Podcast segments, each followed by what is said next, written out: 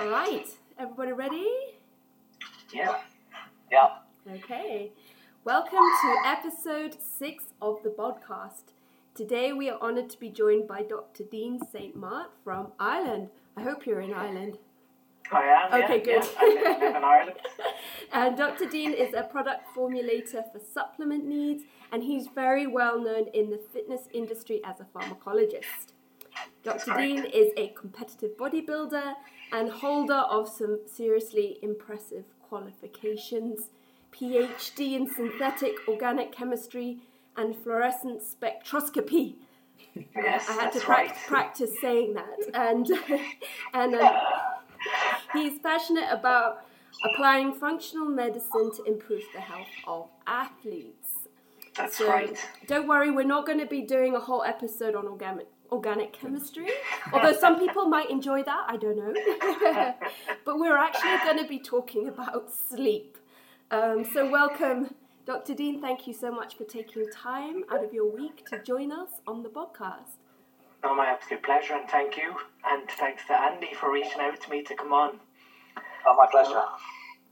So, a- as you, you said, my name is Dr. Dean St. Mart, and my sort of rise to fame, you could say, within the health and fitness industry was exactly as you said, bringing functional medicine to bodybuilders and getting them to think more towards root causes of illnesses and correcting that root cause before an actual disease progressed. So, uh, like we said, the podcast is going to be about sleep. And that was actually another sort of area where people started to really follow me for was myself. I work a, as a chemical engineer and I worked um, shift patterns, so I worked day shifts and night shifts. And one of the most important things that I came to realize was obviously the impact of your circadian rhythm, which controls your body internal clock for sleeping.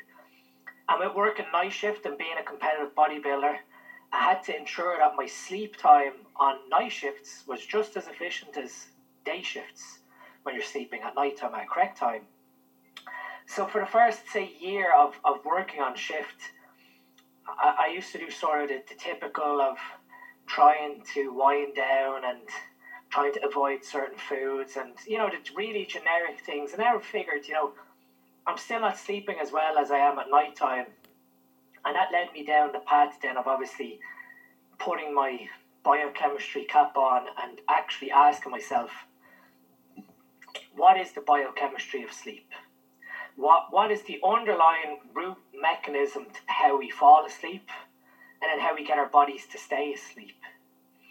And that, that not only was then to improve my own sense of well being, but it was then obviously when you're preparing for a bodybuilding competition, your sleep has a whole role in how your body utilizes fuel for energy, how you're going to be recovered, your injury risk, all these things have to be managed by your sleep. And so I decided then when I looked into the biochemistry, I started to realize that we needed like two scenarios. We had to have a, a setup phase where we prepared the mind for sleep, and that's all dictated by our neurotransmitters in our brain. So we have to be more careful of, we have to have elevated levels of serotonin to feel calm and relaxed. But we also have to have levels of dopamine under control so that our minds aren't racing at night time. So that's sort of where you feel that wired but tired feeling at night when you're lying in bed.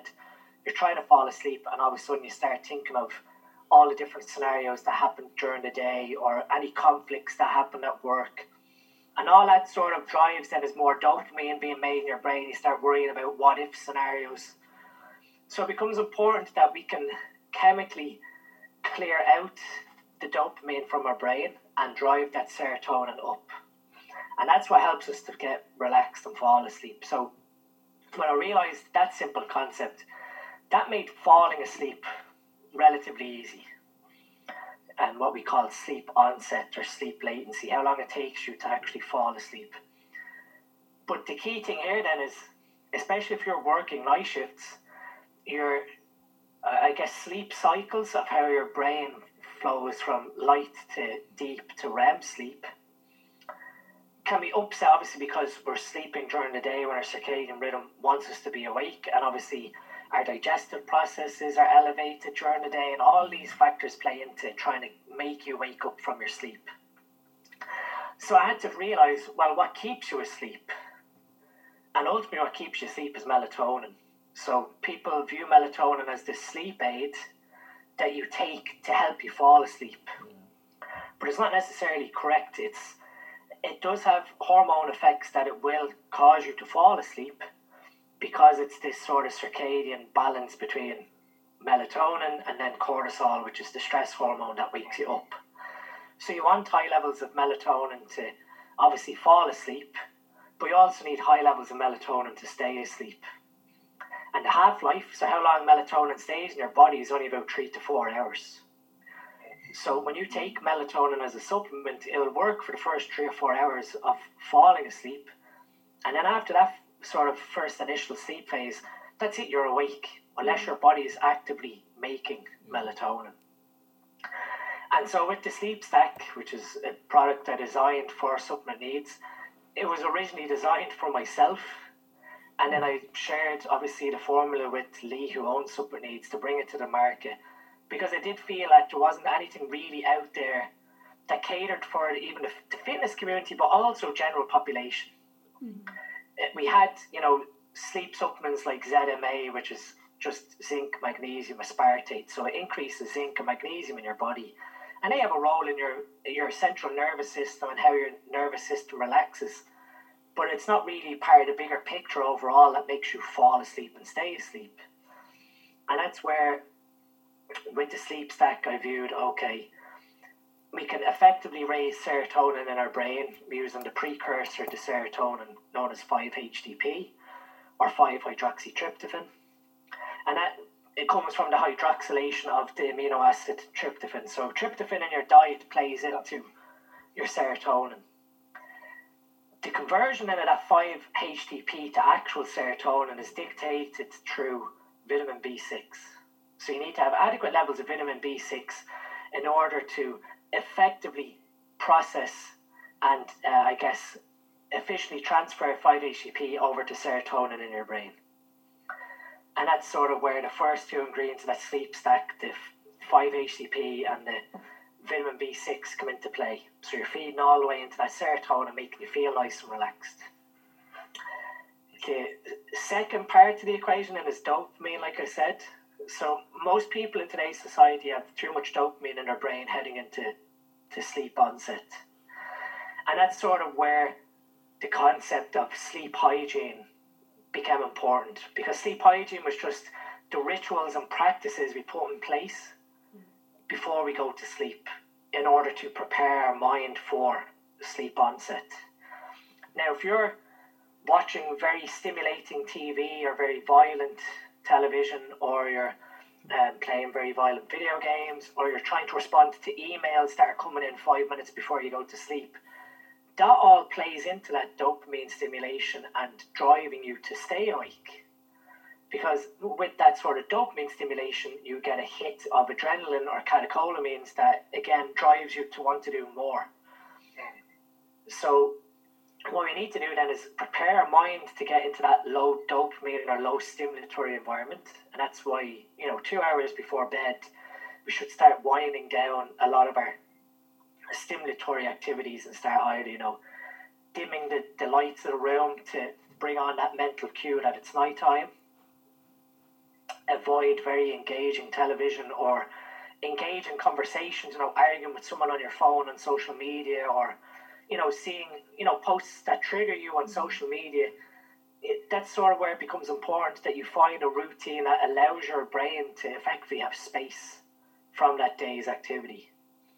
And that then becomes important because when you go to lie in bed that night, effectively you have a blank canvas, your mind isn't thinking of anything, and your, your brain can then actively process through these four, I guess, electromagnetic wave series of going from beta wave state, which is wakefulness, into an alpha wave state, which is when you're sort of daydreaming or in very, very light sleep.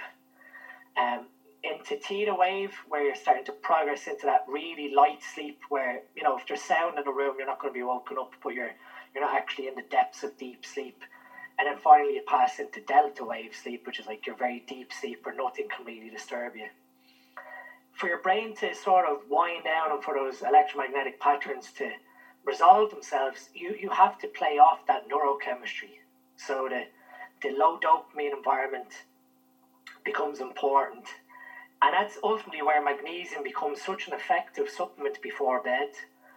And specifically, magnesium bisglycinate, which is basically magnesium that's attached to two glycine molecules.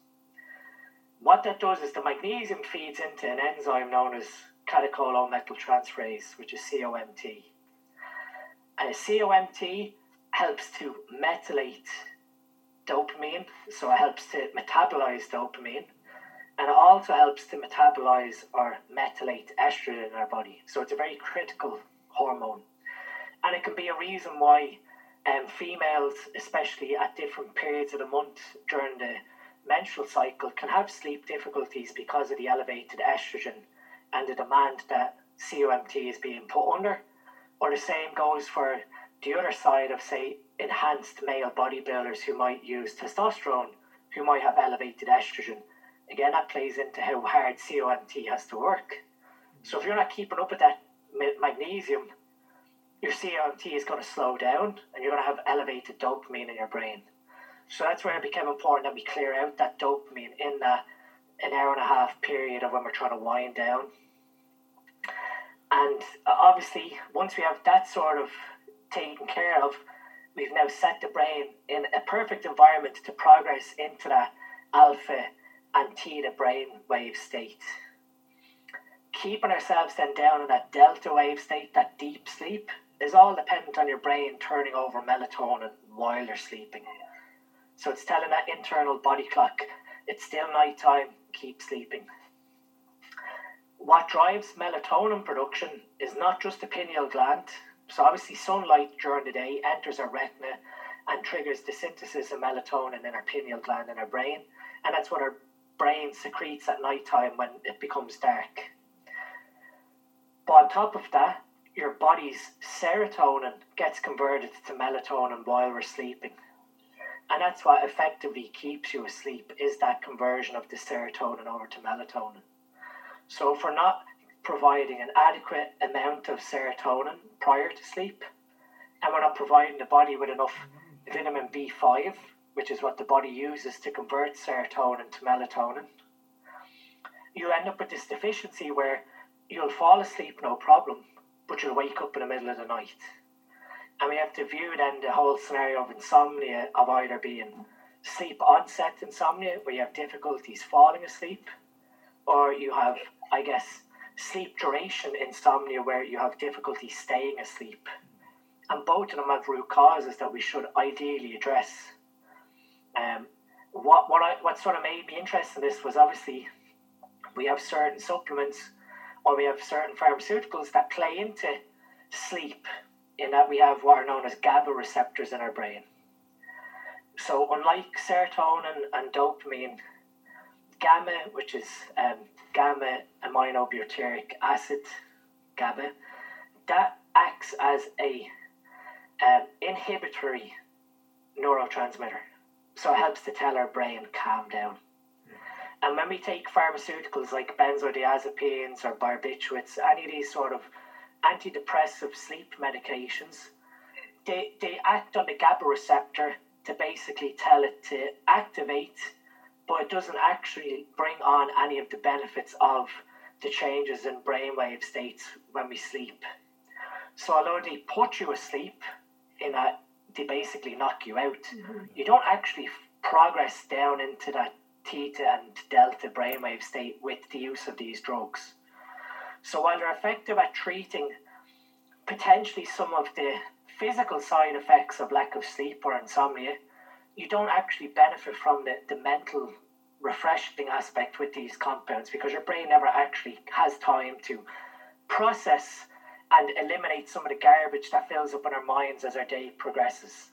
Because ultimately, what I'm getting to here is sleep is probably one of our biggest detox pathways.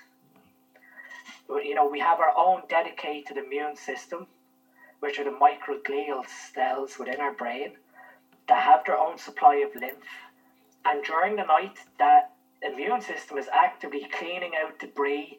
It's clear. It's focusing on sorting memories, sorting out scenarios that you've encountered during the day, and allowing you to separate it. So that basically, like cleaning up a PC, you have more active memory to run on the next day. And that's where obviously having a good um, sleep hygiene ritual to feed into your sleep practice becomes really important because we want to ensure that we're maximizing each of those sleep states. Um, then, if you look at it overall, um, within those sleep states of that alpha, beta, theta, uh, and delta, we can then break down, say, a sleep cycle of going between the different stages of sleep into roughly about 90 minute cycles. Um, and we can see that with, um, I guess, electromagnetic um, imaging of the brain, where the brain actually actively partakes in what are known as spindles. And that's sort of how our brain is sort of entering through each of these different phases based on number of spindles we're seeing. But uh, with, with today's society, the the impact of blue light, the impact of our social environment, all that plays in a big role into sleep without even touching the, the nutritional aspect of ensuring that we're getting adequate tryptophan, obviously the amino acid from adequate protein intake, but also those, those cofactors in terms of the vitamins, B vitamins. And then the other biggest thing is the magnesium. Most athletes are severely deficient in magnesium. Um, so it, it, you know we, we need to look at that as the global picture then if we're going to address sleep. And with the sleep states, um, like, is there any one that's more important, or do you need to go through them all? So genetically, how we bring sleep on is through adenosine receptor um, agonism. So when the adenosine receptors are activated in our brain, they basically tell your brain to start winding down and start falling asleep. So obviously the, the most well known compound against that would be caffeine. And caffeine acts as an adenosine receptor antagonist. Yeah. So it it binds to the adenosine receptor, blocks it without activating it, and that keeps us awake for slightly longer. So when it comes to uh, obviously each of the sleep stages, genetically people will have differences in how they progress through these sleep stages. So if you, for example, have um, a genetic issue with that ADA gene, which um, transcribes over to adenosine receptors, if you have, in certain cases, an upregulation of adenosine receptors in your body, you, you could obviously be, um, I guess, predisposed to either having um, more deep sleep or less deep sleep because that'll all play into how wakeful your body's going to be. So uh, I don't think it. We can sort of break down that deep sleep is where we see physical restoration. So we see elevations in growth hormone, and we see obviously decreases in catecholamines. We see blood glucose being slightly elevated because of the, the growth hormone response. So that's sort of a physical restorative response. So, from an athletic perspective, um, deep sleep would be important. Um, then, obviously, for the likes of memory consolidation, for creativity, for um, new skill development, uh, that's where rapid eye movement or REM sleep becomes important because that's where our brain, the neurons of our brain, are making active connections between our memories and the events that have happened in the day before. So, I guess both have an equal, uh, uh, I guess, importance mm. in your quality of life. But from a, a, I guess, daily goal perspective, deep sleep would be probably more important for a intensely training athlete, whereas REM sleep would be very important for, say, an academic or somebody who's very engaged. They have a career which is mentally engaging. Um, but, but overall, I think the, the, the importance should be on, on all of them Mm-hmm. But yeah. I, I guess the other thing that people try and do is influence how their brain actually goes through these phases, which is very difficult to do. Like there's we can do certain practices that can improve our quality of deep sleep and the length of deep sleep, but really overall you're going to end up with some level of genetic variability. Like for example, we know that uh, increase in core temperature before bed, so either you know a mild exercise or a shower, hot shower, will raise our core temperature so that while we're sleeping, that thermoregulation, where your body temperature has to correct itself during the night time, it is offset. So in other words, then you stay in deep sleep for longer because the, the likelihood of you waking up feeling cold is going to be lower. Um, we can take certain supplements that can help increase how much growth hormone we secrete. Um, so we know, for example, alpha GPC or alpha glycerol phosphatidylcholine is a form of choline that tells our brain to secrete more growth hormone. So we can use that to effectively keep us in deep sleep longer. And we can avoid caffeine beyond, say, 12 o'clock in the day. So the half life of it isn't affecting our sleep by the time we get to like 10 or 11 at night time. Uh, and I guess, you know, back to the thermoregulation aspect, having, you know, a correctly targeted sheet um, and uh, surprisingly enough, sleeping naked without bedclothes helps your body to maintain that cool temperature. So it's it, all these little factors can then edge you out towards getting more deep sleep. Um, but then in terms of REM sleep, there's not really much you can do to force yourself to get more REM sleep, other than when your brain has deemed that it's received enough deep sleep later in the earlier in the night.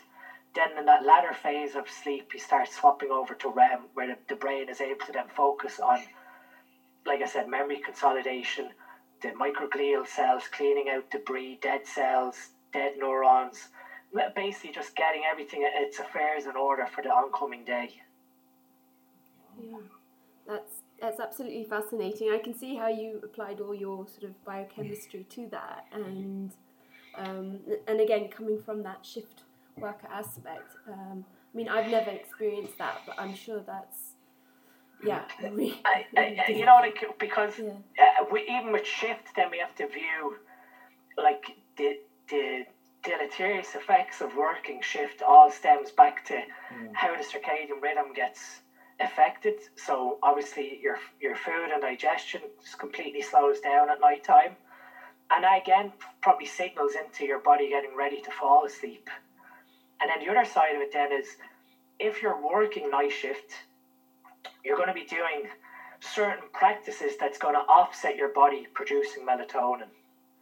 So you're going to have, uh, when it gets to the morning time and you actually want to go to sleep, you're going to be in a scenario where you've actually suppressed your melatonin from the night before. And you want that melatonin to actually start working when you try and go to sleep the next morning.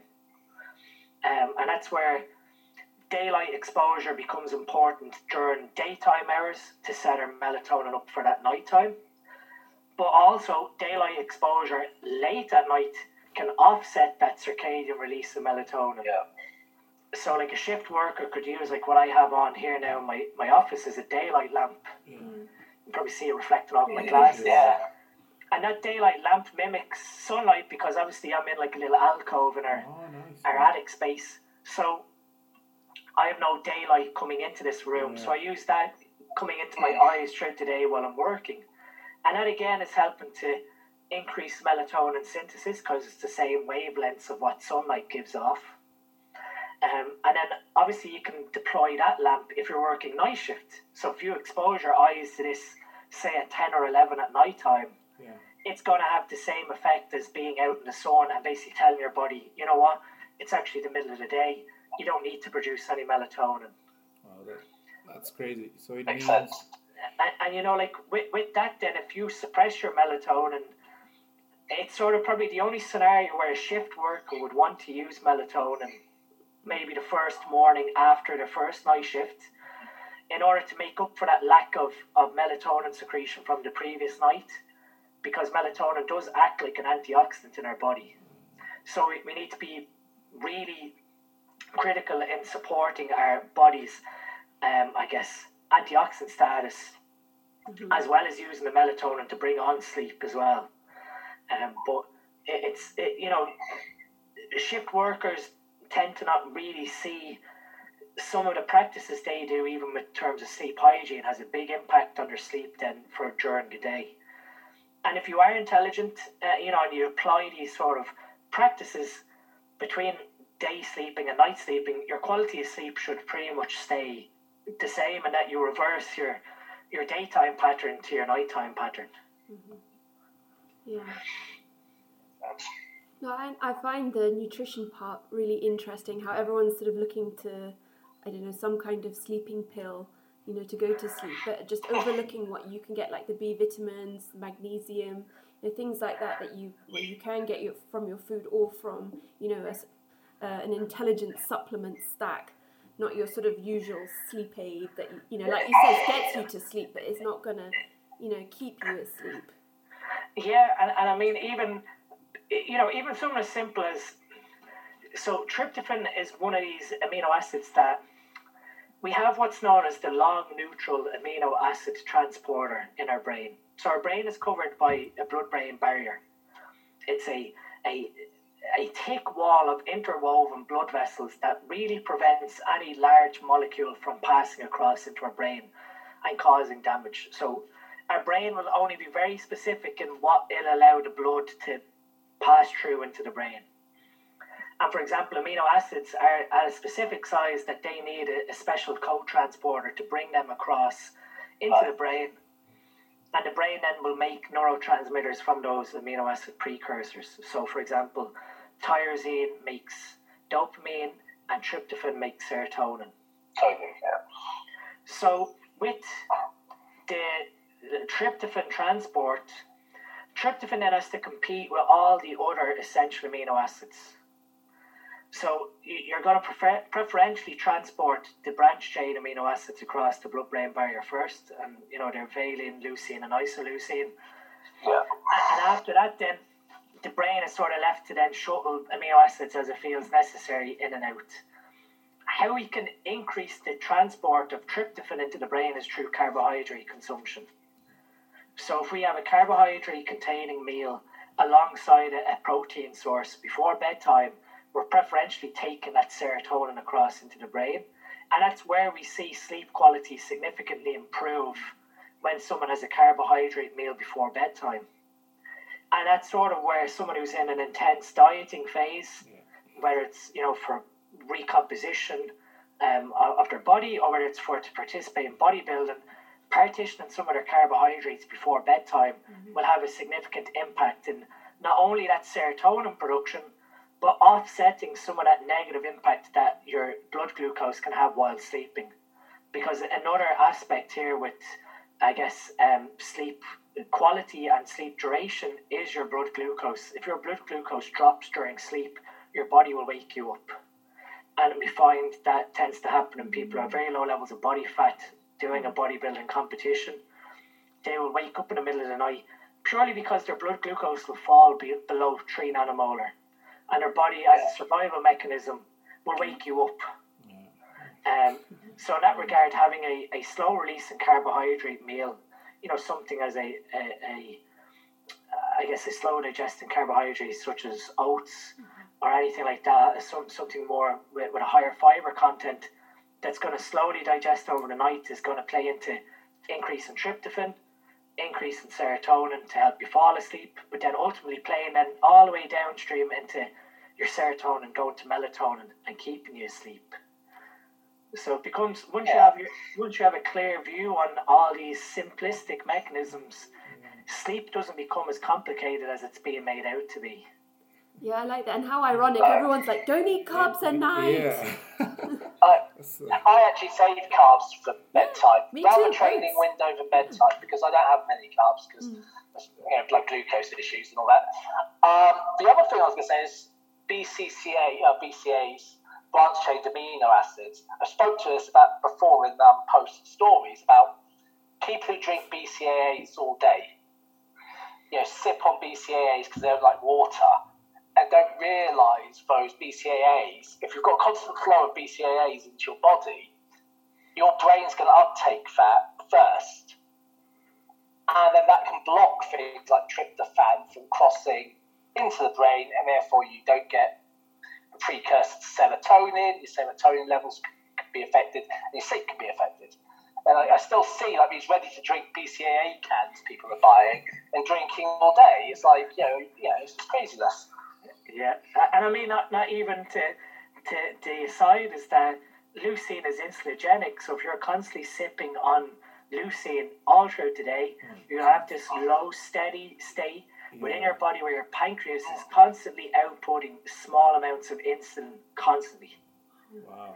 And you, and you will end up with, with issues with the pancreas. Then the beta cells will just eventually, you know, slowly start to wear thin. So that's where it's, you know, it's important that we utilize these BCAAs for what they are ultimately designed to do Yeah. and that's turning on muscle protein synthesis with an effective dose of leucine. That's that's ultimately what BCAAs were, you know, they're designed in our body to do, and you know, for people to get their head around, the BCAAs are just essential amino acids or EAAs. They're three of the nine, so it's Yeah. it's it still comes down to you know utilize them for the leucine to trigger that mTOR and muscle protein synthesis. But ultimately, drinking it throughout the day, like you said, will have a play on your neurochemistry, and then as well have a play on your your pancreatic cell health in the end. That's crazy. I didn't realize that. That's so interesting. And like Andy said, it, yeah, so many people just sip on them all day and just thinking it's the best. You know, they're doing You're The fla- thing. flavoring water. literally. Oh, Yeah. And what what do you think about all these sort of um, like sort of sleep tech trackers, like you know the Oura Ring? Are they useful? Um, yeah, so so I've said this countless times on Instagram. So I love technology. Like I loved. I, I got a first one of the first Fitbit Blazes when that was all the rage, and when the Oura Ring came out, I got the Oura Ring. Oh, nice. and uh, I've, I've one of them new scan watches now that sort of tracks your, I guess your your hypoxia in your sleep, so it shows you know how you're Yeah. breathing and your respiration, so you're not having any, I guess, uh, sleep apnea. So what I sort of came to to realize was a lot of people view these things as a game. Then, so the first thing they do is they go to bed and they wake up the next morning. They op- they open their phone. They like look at their phone and go, I only got five percent deep sleep. All that sleep was rubbish. and yet uh, you could have had an amazing sleep, but the sleep tracker told them they only had five minutes deep sleep, so then they're going to believe what the sleep tracker is telling them. yeah. So how I came to view it was yes, it's it's a nice way of tracking sleep to sort of allow you to see how restless you are when you're sleeping. So the, Yeah. the, the gyrometer aspect is, is useful because it can show okay, I was tossing and turning last night without me even realizing, and that could have a play into my obviously my sleep quality. But the way I started to view it was, do you listen to your body or do you listen to what the phone is telling you? Yeah. Yeah. Yeah. So how, how I how I've sort of put it forward to people is if you wear these sleep trackers, don't just check your phone the minute you get out of bed to see how well you slept the night before. Mhm. You know, either sit at the edge of the bed or you know when you wake up, give yourself a couple of minutes and ask God, do I feel actually rested? And then you know if the answer is yes, doesn't matter what the phone tells you, you feel rested, go up uh, and go about your day. And if you do feel like rubbish, you know, open up the phone, see what it says. If it says that your mm. deep sleep was only 10 minutes last night, try and figure out why your deep sleep was really bad. So, mm. was it that you ate a really heavy meal last night and your your parasympathetic nervous system state never really kicked in? So, what we should see is with the useful thing with the Oura Ring is it's tracking your, your heart rate all throughout the night Yeah. and you should see what's known as the U-shaped curve. So you know, a, a middle point in the night, your heart rate should be at its lowest, and then your body's going to start making cortisol to wake you up, and that heart rate starts rising. So that that's the perfect night's sleep is this sort of U-shaped or you know declining and back up again. If we see that, then we know that okay, our, our body was in a correct PNS state. So obviously maybe something else is at play. Maybe you're, you're having micro apneas where you're, you're not breathing correctly in your sleep. And that's generating hypoxia in your brain. And without you even realizing your brain is waking you up for, you're, you're talking micro or milliseconds, and you're falling back asleep again. Um, that can have a role in how your body actually stays within that theta delta, you know, brainwave state, where you've reached delta, which is like the lowest in deep sleep, and because your brain has sort of aroused itself, it's gone back to sort of theta into alpha. Uh, you're talking like milliseconds here, and then realize no, I, actually everything's fine, and it puts you back to sleep again. But that'll have uh, impacts then on how well you feel rested the next day. So that uh, using the data, I guess, um, objectively is the best way rather than forming a, a subjective relationship to it and Mhm. you know, believing what, what it tells you is actually gospel. And, um, Yeah. you know, even like coaches, online coaches who now use sleep tracking as a data metric for clients, you can get clients completely wound up about your sleep tracking numbers because they view it as a game. They, they literally get Yeah. severe, severely stressed that, you know, even even the simplest sleep tracking app, Sleep app, which is just using your phone as a gyrometer, you put it underneath your pillow and it tracks how well you sleep based on how much you move on your pillow. You have people trying to like really do as uh, as many things as possible in order for that sleep score to be hundred percent the next day, so they could take a screenshot of it and stick it on Instagram and go, "Oh, look at that, Yeah. mate! Perfect night's sleep." And and, and, and, that, and that stress can even just like trying to fall asleep the night before, worrying about beating your sleep score can play into the whole insomnia then. Exactly. I, I'm a bit like that, to be fair. I don't go to the whole thing of stressing out about it. But like when I'm filling in my tracker for Ollie, it says, "How would you rate your sleep?" If I start looking at the sleep tracker, and, well, is a 73 score a seven, or is that actually okay? Should I put a nine? And then I start thinking, mm, that's not very good. I need to get back up to sort of 90s. But You know, and like, because I'm naturally competitive. I feel competitive over steps, over sleep. And but I, I, I try not to think about it before I go to bed. It's just that first bit. In the mo- normally, when I'm filling in my tracker, I'm like, oh, oh, I wish that was better sleep. yeah, that's, Normally, and normally, then what I do in that case, or uh, what I tell people is, give yourself three or four days before you even sink to something like this, Yeah. Mhm. and really just try and stay mentally in tune with your body. Yeah. And then, you know, when you're doing your your your tracker or your, your weekly check-in tracker, rather than updating it daily, you know, do it after three or four days Yeah. when you're getting when you're getting ready to send check in, so you can actually take that emotional bias away. And as you're filling in check in, you can sort of think back, okay, well the, the Oura ring says seventy two percent, but really, you know what? To me, I felt like I had maybe ninety when I slept. Yeah. You know, your your your rating based on your sleep percentage might actually be higher. So you might say, oh, I actually had a nine out of ten sleep that night. Yeah, exactly. And as I was thinking last week, I had some crappy scores, but actually felt amazing waking up. There's been times I've got really good scores, and I wake up and I'm like, whoa, knackered. Uh, Now, now, now I'll- I'll share an interesting perspective with you because I wanted to see how accurate um, a Fitbit was versus an O ring, just out of curiosity when I got the O ring. So I wear the Oura ring on my, my right hand and I wear my watch on my left. And ideally, if the two of them are sort of calibrated the same, it shouldn't really matter what hand you wear it on. Yeah. The, the sleep should be mirrored between devices yeah, and so I sleep on my my my left side sometimes, but more, mostly on my right, and my wife sleeps to my right. So the Oura ring had me like dead asleep because my arm was trapped under my body lying on my right side, and then the, the Fitbit was picking up like seventy percent efficiency. I was going, this can't be right between the two of them. And so my left hand was picking up my wife moving in the bed beside me. oh Uh, jeez. Oh. So that's where I started to view that, you know, if you're forming an emotional bias to these trackers, unless you're sleeping alone in the bed, Oh, yeah, your true. partner's movement will trigger towards your score as Yeah. well without you even realizing. And so you might say, like, you know, uh, the last while, because we, we have a, a, a 12, 13 week old son now, so my wife is breastfeeding in the middle of the night while I'm sleeping. There been nights where I've checked my phone and it says, oh, you only got like six, 69%. And I'm going, uh, okay, I woke up a little bit during the night, but for the majority of it, it was fine. And it's actually my wife like shuffling in the bed, you know, trying to feed Mhm. Charlie. Yeah. And and that's where that's where you have to really take a step back and go, you know, actually, I, I had an okay sleep last night, not to the extent to what the ring is telling me. no. And that could drive,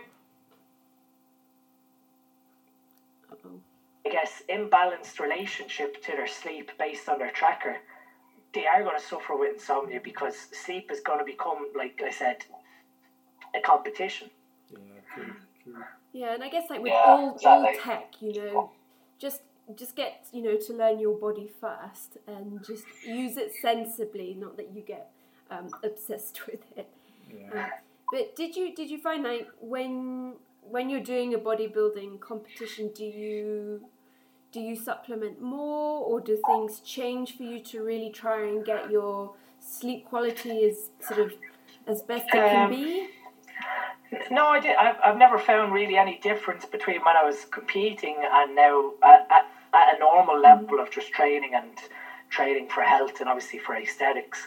What, what I would say is probably when uh, when I was competing and in that sort of active dieting phase, probably magnesium, like I said, is the one that I advise most athletes to, to really ramp up. Mm-hmm. And like I'm talking maybe two to two and a half grams of magnesium bisglycinate before bed. Just for the sole fact of you're probably doing extra cardio, so magnesium is an electrolyte that you, you sweat out. Oh. So you, need- you, you need to keep on top of obviously how COMT is acting. You're, you're in this sort of really ambitious and driven state. So again, dopamine is elevated during the day. So we want to make sure then when, when at the appropriate time that that COMT enzyme is correctly methylating and removing these neurotransmitters when we need it to. So the the magnesium is probably the one that gets driven up higher when I was dieting, um, obviously to offset some of the, the negative side effects of the diet. But overall, my, my sleep between once I sort of figured out this sort of uh, biochemistry to sleep and the nutritional practices and the supplemental regimen, uh, uh, I remember prepping for a show in 2015 and having severe insomnia. This is this is what dri- drove me to to go down that, that path of what is the, the biochemistry of sleep overall. Because there was nights where I'd I'd go to sleep at nine, half nine, I'd fall asleep no problem, and then I'd be wide awake at half one or two in the morning. And you'd be sort of like, well, what do I do now? And you just hop on your exercise bike and start watching movies, or you, you do something until you're Yeah. tired, you know, until you're tired enough uh, to fall asleep. And that was that that insomnia was driven when I was doing night shifts. So I'd I'd finish night shift and I'd be trying to rotate back onto a daytime sleeping pattern. So I'd be trying to go to bed at a normal time of nine or ten o'clock at night. And my body's circadian rhythm was that out of balance. My melatonin was uh, unbalanced. That I was getting a certain level of sleep and then I was awake for maybe three or four hours. And then come maybe half six in the morning, I'd be tired again. I'd go back to sleep for a couple of hours that's okay if you're you know if you're single if you've got no if you've got no job to go to the next morning you know you can afford to have that little sleep in. And that's sort of then when it came to prepping for a show then the following year in 2016 and 2017 those two years when I was uh, preparing for the shows I had no insomnia I had no sleep issues. I was waking up like right up until like the week before the show for like morning cardio fresh as a daisy, sort of thinking like going into the last week of the show, this should be really harder than it really is. Based on the previous, you know, four or five years competing. And, and that, that change in my sleep efficiency from incorporating that, that ingredients of the sleep stack completely revolutionized how my I guess how my bodybuilding show preparation went then uh, into the last shows I done in 2017. Um, and and that's that's more so where people using the supplement needs sleep stack. When that was released in 2018, it's consistently sold out. It's one of these sort of supplements that people now realise that oh wow this makes a huge impact to not only my training recovery but my quality of life overall. Yeah. Absolutely. I mean, we didn't really touch on it. Maybe we can rewind a bit on like why is sleep so important? I mean, for sort of the the more obvious reasons. Uh, yeah, so so I guess like sleep is very important because we have that that physical rejuvenation aspect. So while we're sleeping, uh, especially for any I guess fitness or competitive athletes listening, sleep is when your body actually rebuilds. So you're you do the damage when training, or you do the, the improvement when training, but your body at rest is when it's actually recovering and growing. So gaining muscle tissue, that growth that's occurring is actually best happening while we're sleeping. How we're providing that nutrition during the day will obviously offset some of the negative, um, I guess, consequences of what happens when we break down muscle tissue. but the actual rebuilding process, that growth hormone secretion, all those things that facilitate then that muscle protein synthesis of accruing net protein in our body, all comes down to sleep. The other aspect, then, like I sort of said earlier, was from a a mental perspective. Yeah. The likes of uh, what we're starting to sort of see is um, Alzheimer's, for example, and the accumulation of beta amyloid plaque in the brain can be due to, in, I guess, insufficient um, sleep quality and sleep quantity. So these microglial cells that are in our brain, these immune cells that are cleaning out dead cells and debris, actively clear away beta amyloid plaque as well.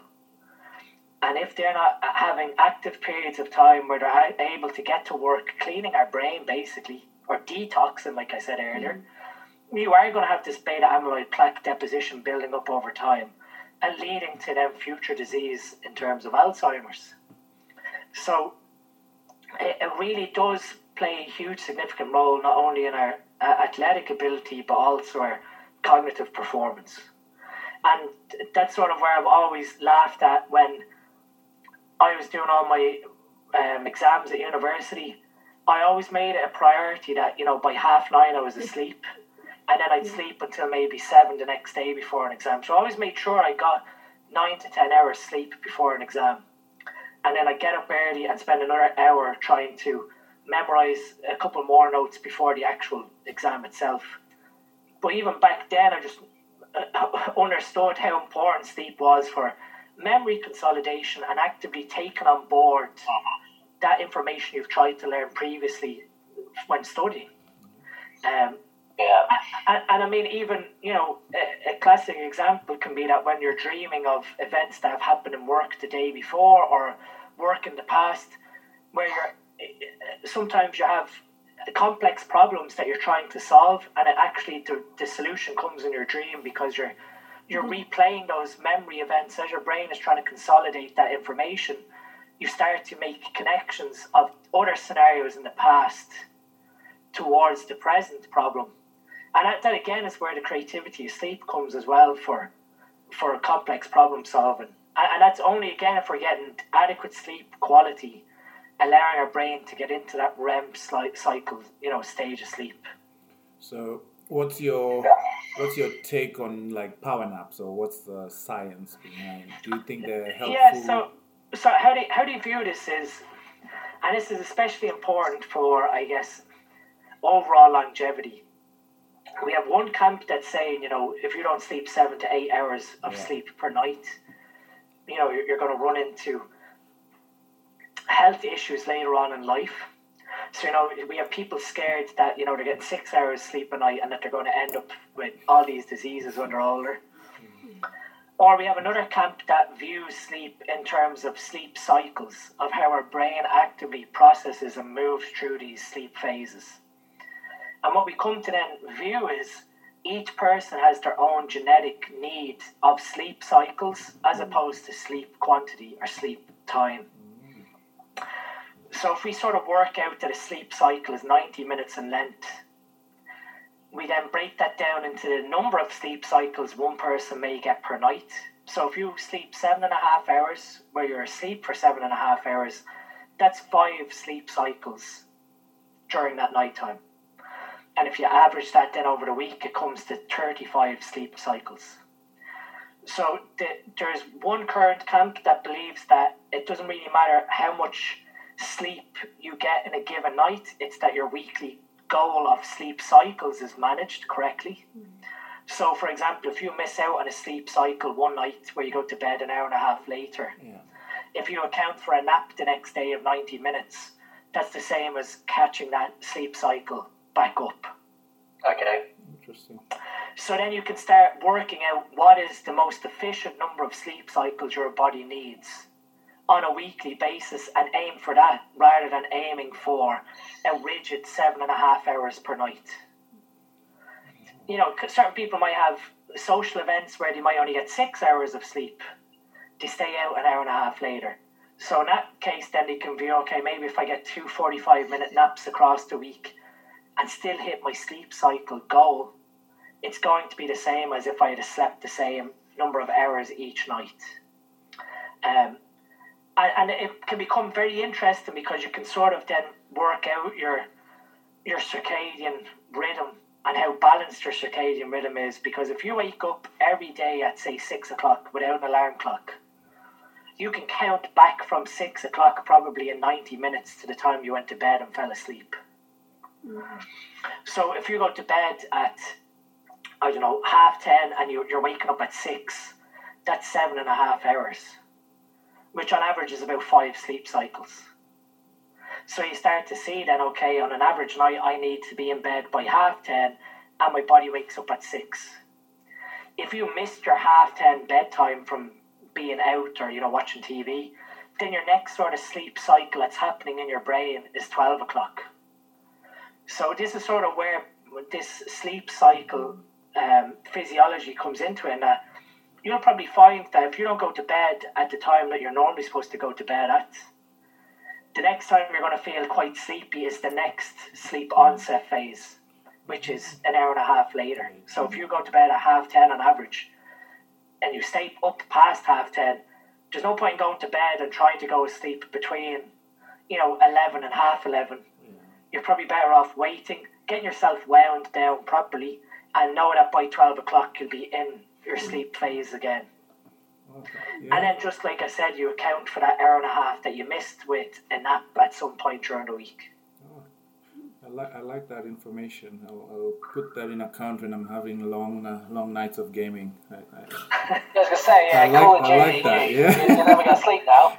Yeah, yeah, he'll be, be like, sorry, I No, gotta go and catch up. No, it makes sense because uh, there are actually some nights where eh, just play a, a short game and I go into bed and I'll think about the game for longer. But there's some I finish, going to bed, and it's it's not that hard to fall asleep. So I'll, And sometimes that falling asleep is probably because you're just falling naturally into that that mm. time period when your body's getting ready to go Yeah. into the next sleep cycle. oh yeah, Yeah. And that, that's that, that's where the, the whole, I guess, um, psychology of sleep and planning sleep. Mm. That's what one camp believes is that you you follow and you break down your sleep time into these sleep cycles rather than focusing on total sleep quantity. yeah, wow. Mm. Oh, geez. I used to do stupid stuff. Like when I was in the police, we'd do a night shift, Mm.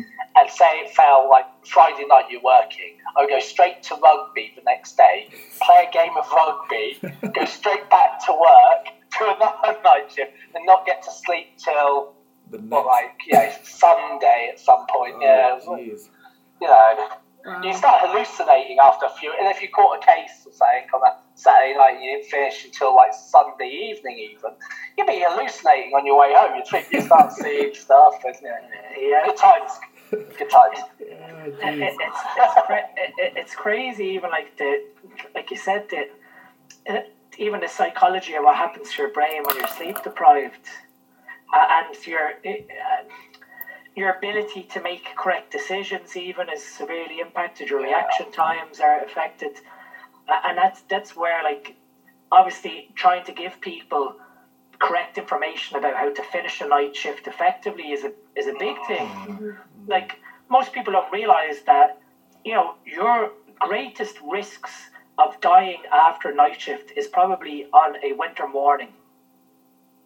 Oh. Where you come out you get in your car the car's all frosted over and you go you know what oh, i'm going to turn on the heaters defrost the oh, car Oh, jeez. my car's a little chilly i'll just leave the heaters on while i'm driving that increase in core temperature from that warm environment will make you severely drowsy while driving the car Yeah, Oh, Yeah. and that, that's where it's important that in the winter time, shift workers should de-ice their car and try and, you know, s- hold out on that cold environment while driving home because it will keep you awake and more alert. I used to prefer riding my motorbike with the visor a little bit open rather than driving the car because you know I'd always feel more awake on the bike. I doubt my reaction times were amazing, but you know, generally I, I you know I'd always feel so tired in the car, you know, and struggle to get home. Yeah, and, and there was ju- there's been often times like when I finish night shifts, and I'd deliberately phone my wife on speakerphone, and I'd be driving and I'd be chatting to her on the speakerphone, and then I get to because I used to stay in my parents' after night shifts. I get to my parents' house, and I wouldn't really recall the, the drive home. Your, your brain is just in this sort of Yeah. just autopilot, which is quite scary because you're, you're sort of paying attention, but you're not paying attention because your brain is, in that regard, what's happened there actually is your brain has fallen from beta into sort of an alpha wave state, which is like almost Wow. daydreaming, Yeah. Mm. where you're you're you're conscious, but your brain isn't fully alert to, to being you know engaged like beta, which is when you're having a an active conversation with someone and your brain is actually taking in everything around you. So hmm. Interesting. yeah, there's a there's definitely you know sleep and its effects on shift. Never mind the, the potential carcinogenic effects of, of, of you know sleep deprivation and your your I guess difficulties with sleep with shift work and you could actually die in your car because you fell asleep Yeah. uh, and that's because of you know you, you were never told don't don't uh, drive a car with your heaters on after Yeah, a cold, cold night shift. Yeah, and I feel like you know we should be taught about sleep.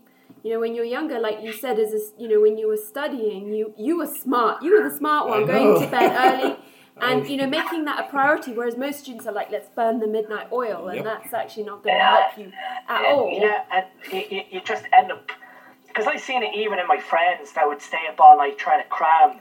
You, you just work yourself into a hole where your your your brain just didn't have a chance to actually actively recover. Yeah.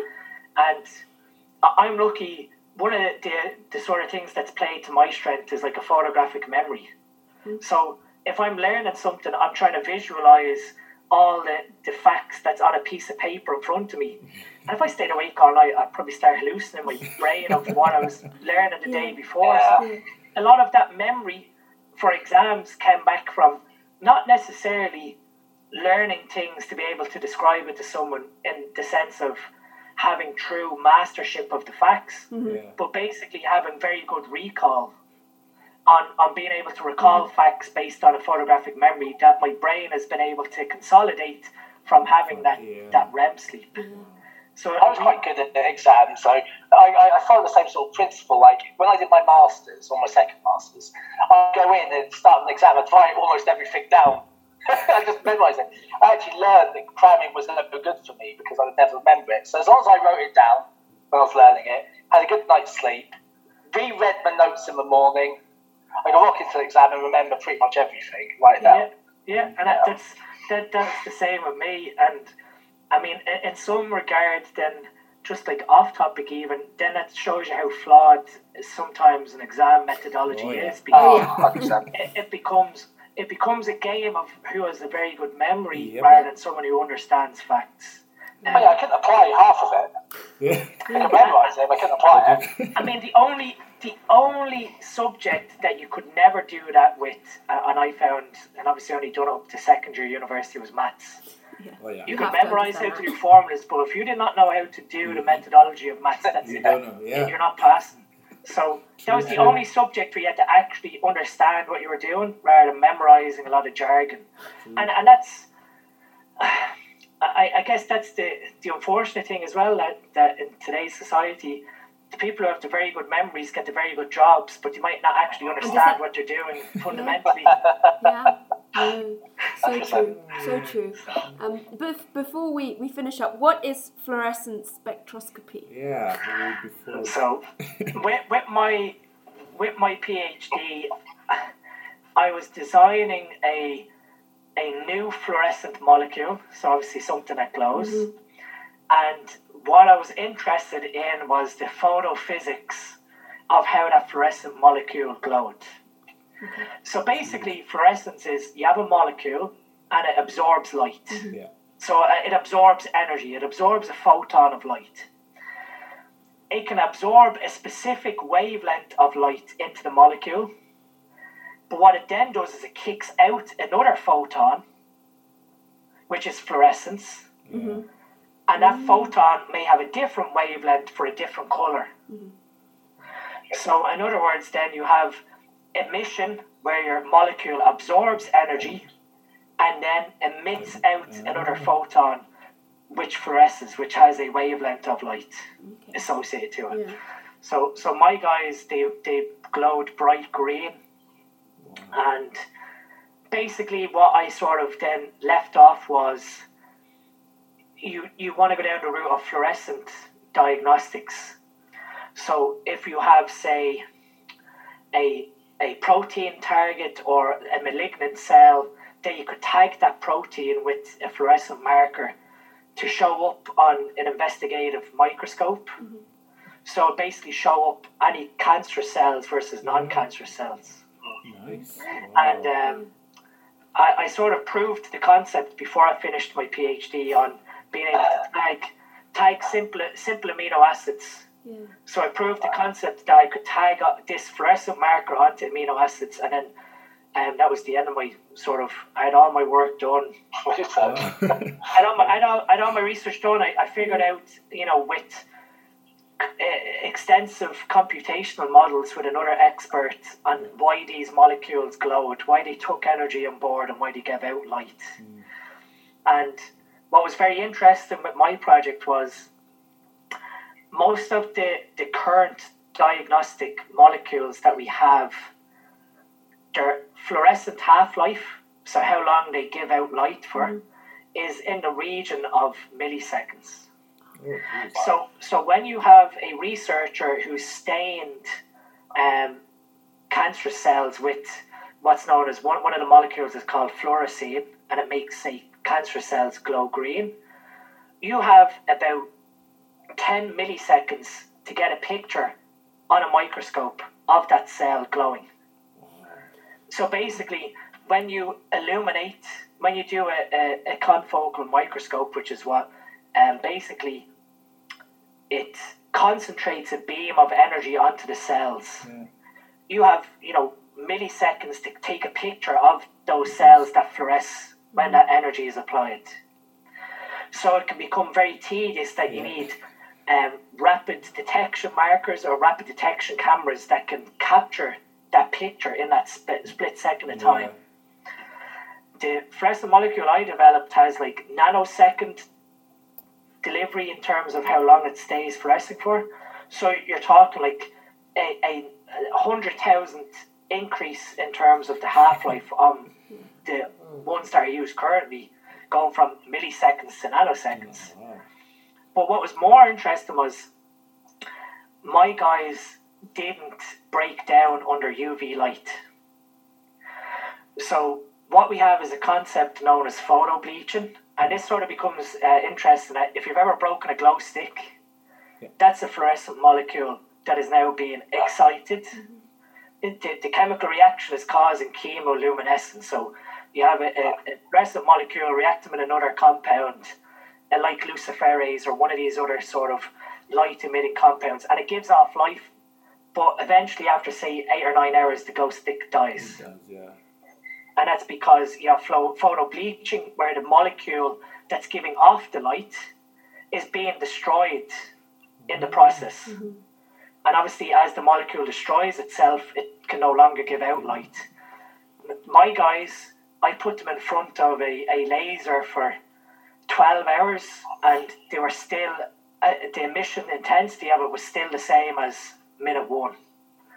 So in other words, they, they just they kept fluorescing indefinitely, oh, jeez. That's incredible. and, incredible. I, and, and like Yes. I, it was funny because we used to go on nights out when I was doing my PhD, Yeah. and I could, I'd be wearing jeans in the lab, and there was times we went out to nightclubs and like And the, glowing. You're glowing.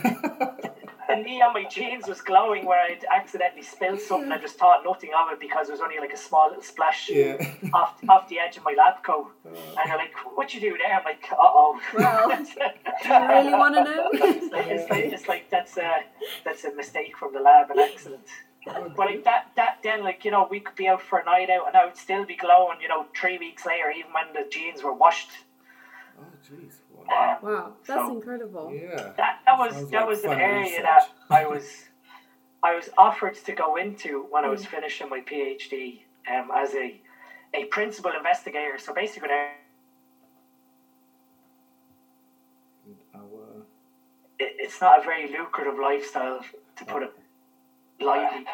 You're begging people for money to, in order to fund your research, and yeah, it's uh, it's not it's not a really stable position. You're yeah. Your research ends up becoming diluted by taking on projects with other people in order to fund your lab, basically. Yeah, we've got our own agendas as well, so.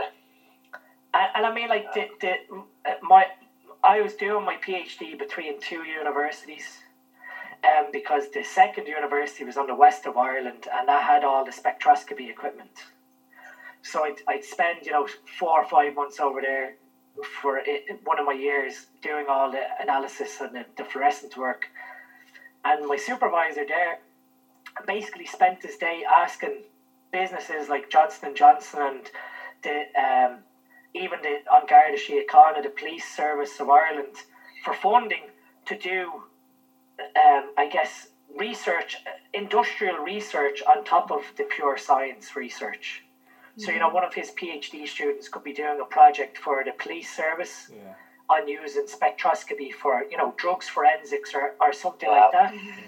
or doing you know fluorescence investigations for drug purity for say Johnson and Johnson or a company like that, and their project work was getting diluted down by having to mm. do work to fund the lab basically, and to me that was like it, eh, it's not really that life where you get to a point where you're not even doing science anymore. You're Yeah, yeah. you're going looking you're going looking for money to in order to fund your students mm. to continue doing their work and mm. I, ju- I, I just said no thank you mm. Yeah, Yeah. fair. Well, Yeah, well, this this has been really, really interesting. yeah. Made lots of notes as well. Yeah. Um, and I, I do like what you said. Like once you kind of understand the the sort of science of sleep, you know, it, it makes a lot more sense. And you know, just getting in some simple nutrition practices, you know, before you sleep. You know, getting to learn your kind of sleep cycle. That kind of thing, looking more beyond just the sleep hygiene and everything. I think that's Yeah. uh, fascinating. Um, don't think we can buy a sleep stack here, but Yeah, it's, um, unless Yeah. Andy imports it yeah, first. I- yeah, yeah, I got some. I bought some for my girlfriend in the UK. But, um, but yeah, so yeah, Well, if I- you want some, guys, send to me. yeah. So we're, we're slowly working on, on getting something of these global but small baby steps first but Yeah. uh, we do have we do have you know people like customers in South Africa and, and other African countries who do buy it but obviously the shipping is the the big Yeah. side to it unfortunately but um, slowly but surely we'll, we'll start branching out of Europe now in the next next year. So that's the that's the plan obviously. And then people yeah. can try and enjoy these supplements as the UK have been. Yeah. Yeah, but you know, like you said, there's simple things of you know having some carbs before you go to bed, and you can get you know magnesium glycinate here. In fact, when I see it in the supplement store, I buy all of it? Because it's not often here, and and just you know again simple things like that, and then look to supplements if you ever do Yeah, expand here. exactly. yeah. Well, thank you so so much again. This has been No problem. really really It's a enjoyable. pleasure. Really um, informative. huh? Yeah. Yes, always. And uh, yeah, maybe we'll get you back for some other interesting topics. Yeah. Yeah, Exactly. yeah. I'm, I'm Some- always, I'm some- always well, well open to, to coming back on podcasts. It's, it's always nice having a chat over over nice topics like this. yeah, no, it's ab- absolutely fascinating, as is your uh, PhD work. Yeah. Yeah, no, yeah. All right. Thank you very much. Thank All right, well, I hope so you have a lovely rest of your week, and um, we'll put all your contact details in the episode as well so people can follow you and, uh, yes, learn more from you. yeah. Brilliant. Thank you very much. Thank you. Oh, I'll speak to you in a couple of weeks' time, I think. Yeah. I plan to. Yeah, I'm sure. I'm sure. Yeah, with, with where your prep is going. yeah, exactly. So yeah, we'll have a catch up soon. Yeah. No. Perfect. I look forward to it, Andy. All right.